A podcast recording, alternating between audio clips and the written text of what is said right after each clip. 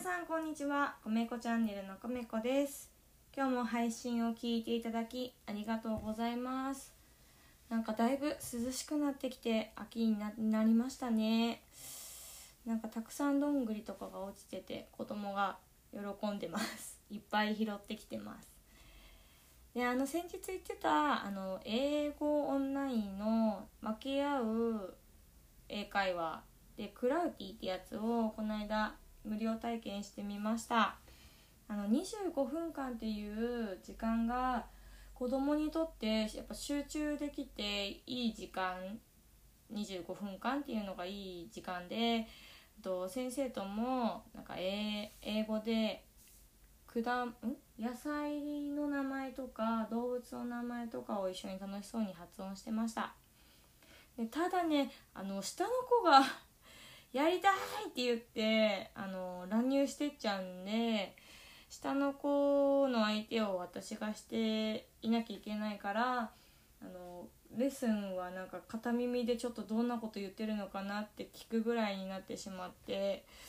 早くなんか下の子も順番子だよってできるぐらい英語のことちょっと分かっていってたりしないとちょっと毎日大変だなってちょっとだけ思っています。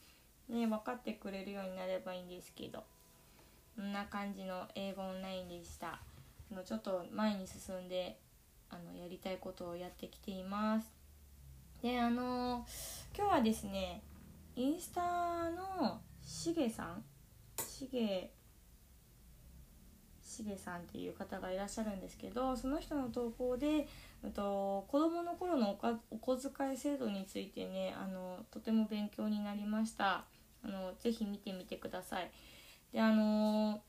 こういうお小遣い制度があるよってことで、まあ、基本給、まあ、月額で基本もらったりとか誰々とどこ行くからいくらちょうだいっていう請求制とかあと成果報酬でテストで100点取ったらいくらお小遣いあげるよってやつがあるみたいでそしげさんは基本給と成果報酬型だったみたいなんです。でまあそのほ、ね、投稿を見せてもら見せていただいてあのあの金額がねまず 高い。うん、なんかみんなこんな感じなのかな？すごい羨ましいなって思いましたうんなんかもともと私田舎に住んでたんで、ま、都会の方々はそれぐらいなのかなって思ってるんですけどまあなんか私の場合多分特に少ないんだと思うんですけど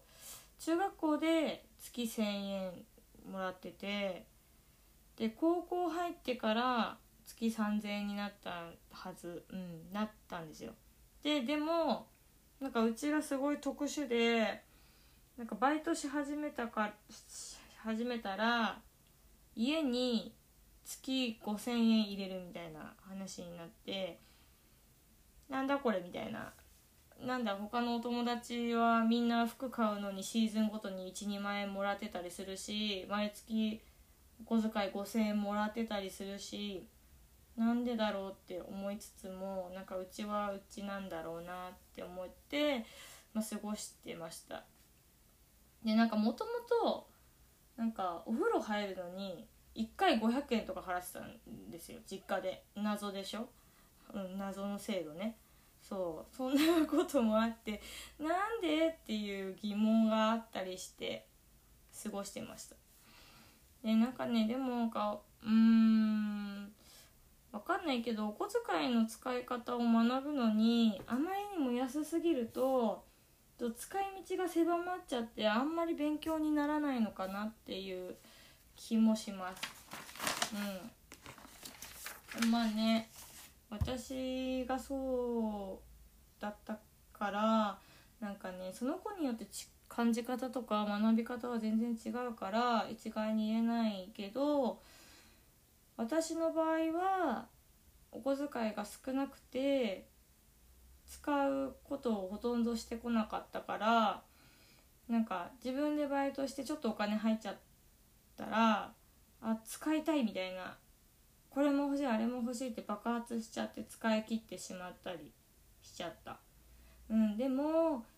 まあお小遣いが少ないからじゃあ自分で勉強してお金を増やそうって思う子も中にもいると思うし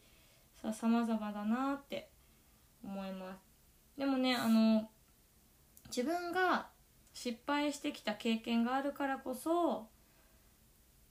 子供に使うのもいいんだけどっと増やす方法があったり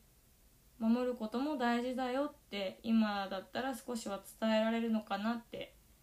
思います。うん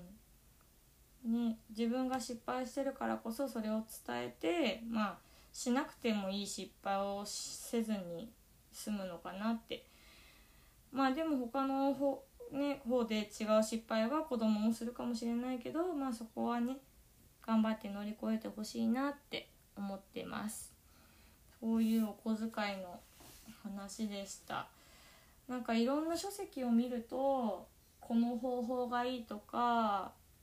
基本給がいい基本給制度がいいよとかなんか成果報酬はそれのためにやってしまうからダメだとかいうのも書いてたりもするけどでもなんかそれでね頑張れるのもいいのかなってって思うしだって大人だってあボーナス出るから頑張ってちょっと仕事しようって思う時だってきっとあるだろうしまあ使伝え方次第だと思うけどうんいろんな方法があるんだなって思思いました。うん今日はここまでにします。と最後まで配信を聞いていただきありがとうございます。じゃあ今日も前を向いて進みましょう。休憩も必要です。それではまたね